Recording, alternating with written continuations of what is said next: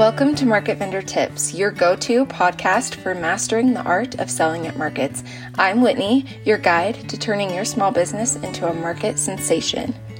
Each week, join us for expert tips, success stories, and practical advice to help you stand out and thrive in the competitive market scene.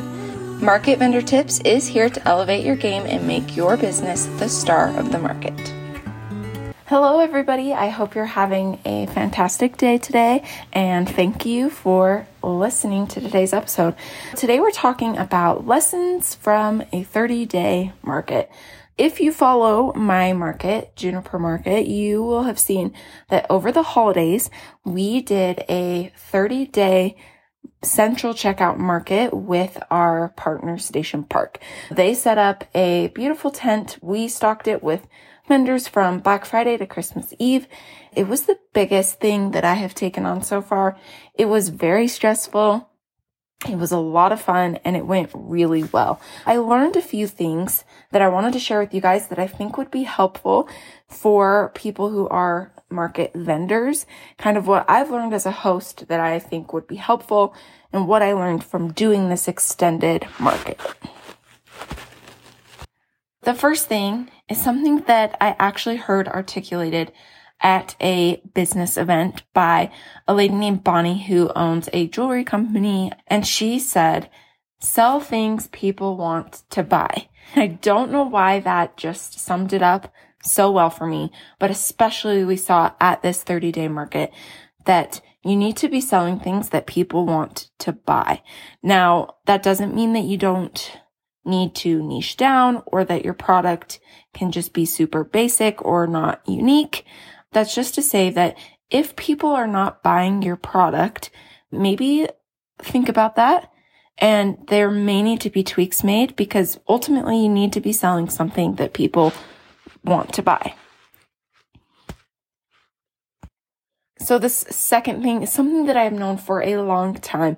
But again, this 30 day market just really made this even more obvious to me is that your display at a market really matters. It's important to make sure that it looks professional and that it gives a clear sense of what you sell and who you're selling it to. Let me give you guys some examples from vendors that we had at our market that I thought were really awesome. One of our vendors was Blair Co. and she sells all of these different hair care accessories. So wraps that you use to do heatless curls. She sells these awesome towels that you can use to dry your hair, scrunchies, things like that.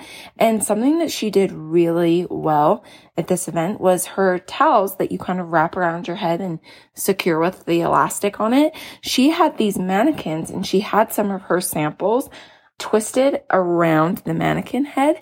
And I just thought that was such a smart way of showing the customers how your product works. Another vendor is Amber Bee's Honey Butter.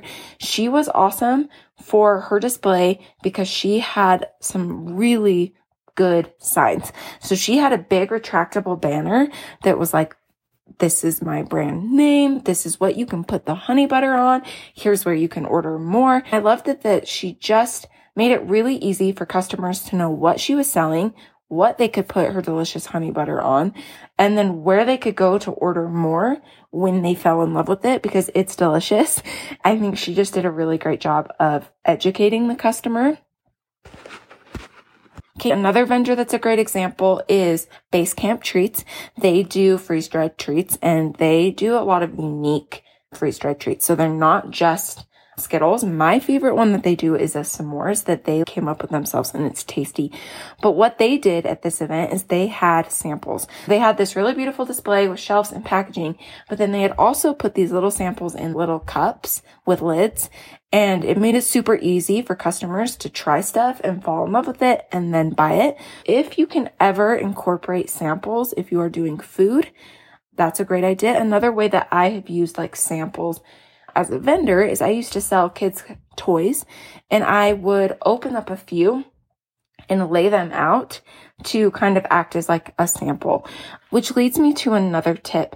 Any way you can get customers to interact with your product in your display is a great idea. Whether that's setting out samples of the toys for people to play with or setting out samples of your treats. Also having testers. So if you sell any sort of body product, having people be able to test that out or to smell it beforehand is great. If you are a clothing company or a jewelry company, having mirrors for people to hold up the earrings to see how they look or to maybe try on a bag and see if they like it.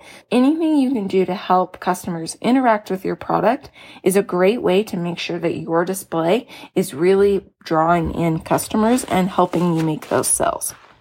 Another great lesson that I learned from this 30 day market was it is very important that when you are tagging your products or packaging your products that you make it easy for customers to find you again. As the market host during this 30 day market, I got quite a few DMs that were like, Hey, I was at your market last week and there was a vendor selling this and this and this. Do you know who it is? Often I'd be able to say, yeah, like here's their Instagram, here's their website. But I think that as a market vendor, it's a really good idea to make sure that you have your business name on your product somehow. You have your Instagram or your website just so that people can find you again. One of the great things about markets is that it's a great way to kind of get customers. But unless you are strategic, it's going to be hard to get them to come back to your business specifically. They might be loyal to say like Juniper Market, but if you want them to come back and buy specifically from you, they need to know who you are. And how they likely are going to do that is by the tagging on your products. Then a lesson that's kind of related to product tagging is to consider how you package your products. If you have like jewelry or things, it's really nice at markets to offer some sort of small bag to put them in. I think that just offers a really nice experience for the customer and market hosts love that when you do that because it makes the market feel more high end. We always had bags. I mean, as much as we could keep our bags in stock to give to customers, but it is a fun way to maybe brand that, especially if you sell small items. This 30 day market that I hosted is what I call a central checkout market. This is where vendors came and they set up their stuff for the week and we ran the checkout. We didn't require vendors to be there. However, one of the lessons that I learned specifically at this market is that it can be really helpful for vendors to come and tidy and restock their booths or come and sit for a few hours to interact with customers. We had a jewelry vendor that she came as much as she could and she did really well because she was able to interact with customers. Now, not every central checkout market will allow that. That's something you need to ask your market host. If they have the space, they usually are into that because like I said, it does usually lead to more sales. And just like keeping things tidy and restocked is always good. With my market, we try really hard to communicate to vendors if things are getting low or if they text us or email or DM us and they want a picture update. We try really hard to accommodate that so that vendors can keep their booths looking nice. The last lesson that I learned from this massive 30 day holiday market was the importance of pricing your offers correctly and having a range of prices. Let me preface this by saying over our 30 days of being open, our average sale, so a customer coming up and checking out, was around 30 to $40, which is interesting because they were often buying multiple things. As a market vendor, that tells me that I should be having products in my booth that are somewhere between 10 and $30. That's not to say you can't have things that are more expensive, um, I've heard the analogy that you think of your pricing as kind of like a ladder.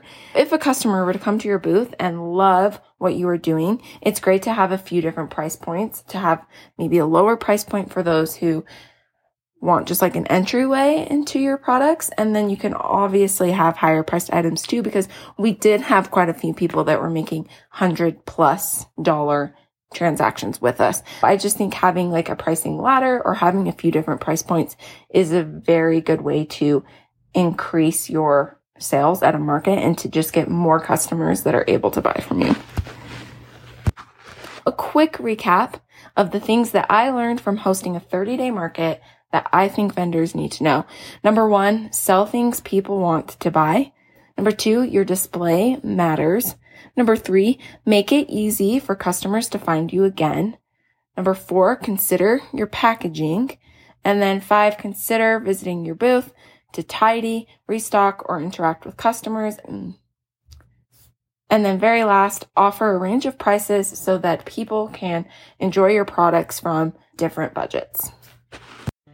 Thanks for tuning in to another episode of Market Vendor Tips. If you found today's episode helpful, we would love it if you could subscribe and share it with a friend. You can connect with me on social media at whitney.coburn. I love hearing your guys' feedback and questions and stories. You can also find the link to get on my email list where we give out a bunch of other great resources and freebies for market vendors.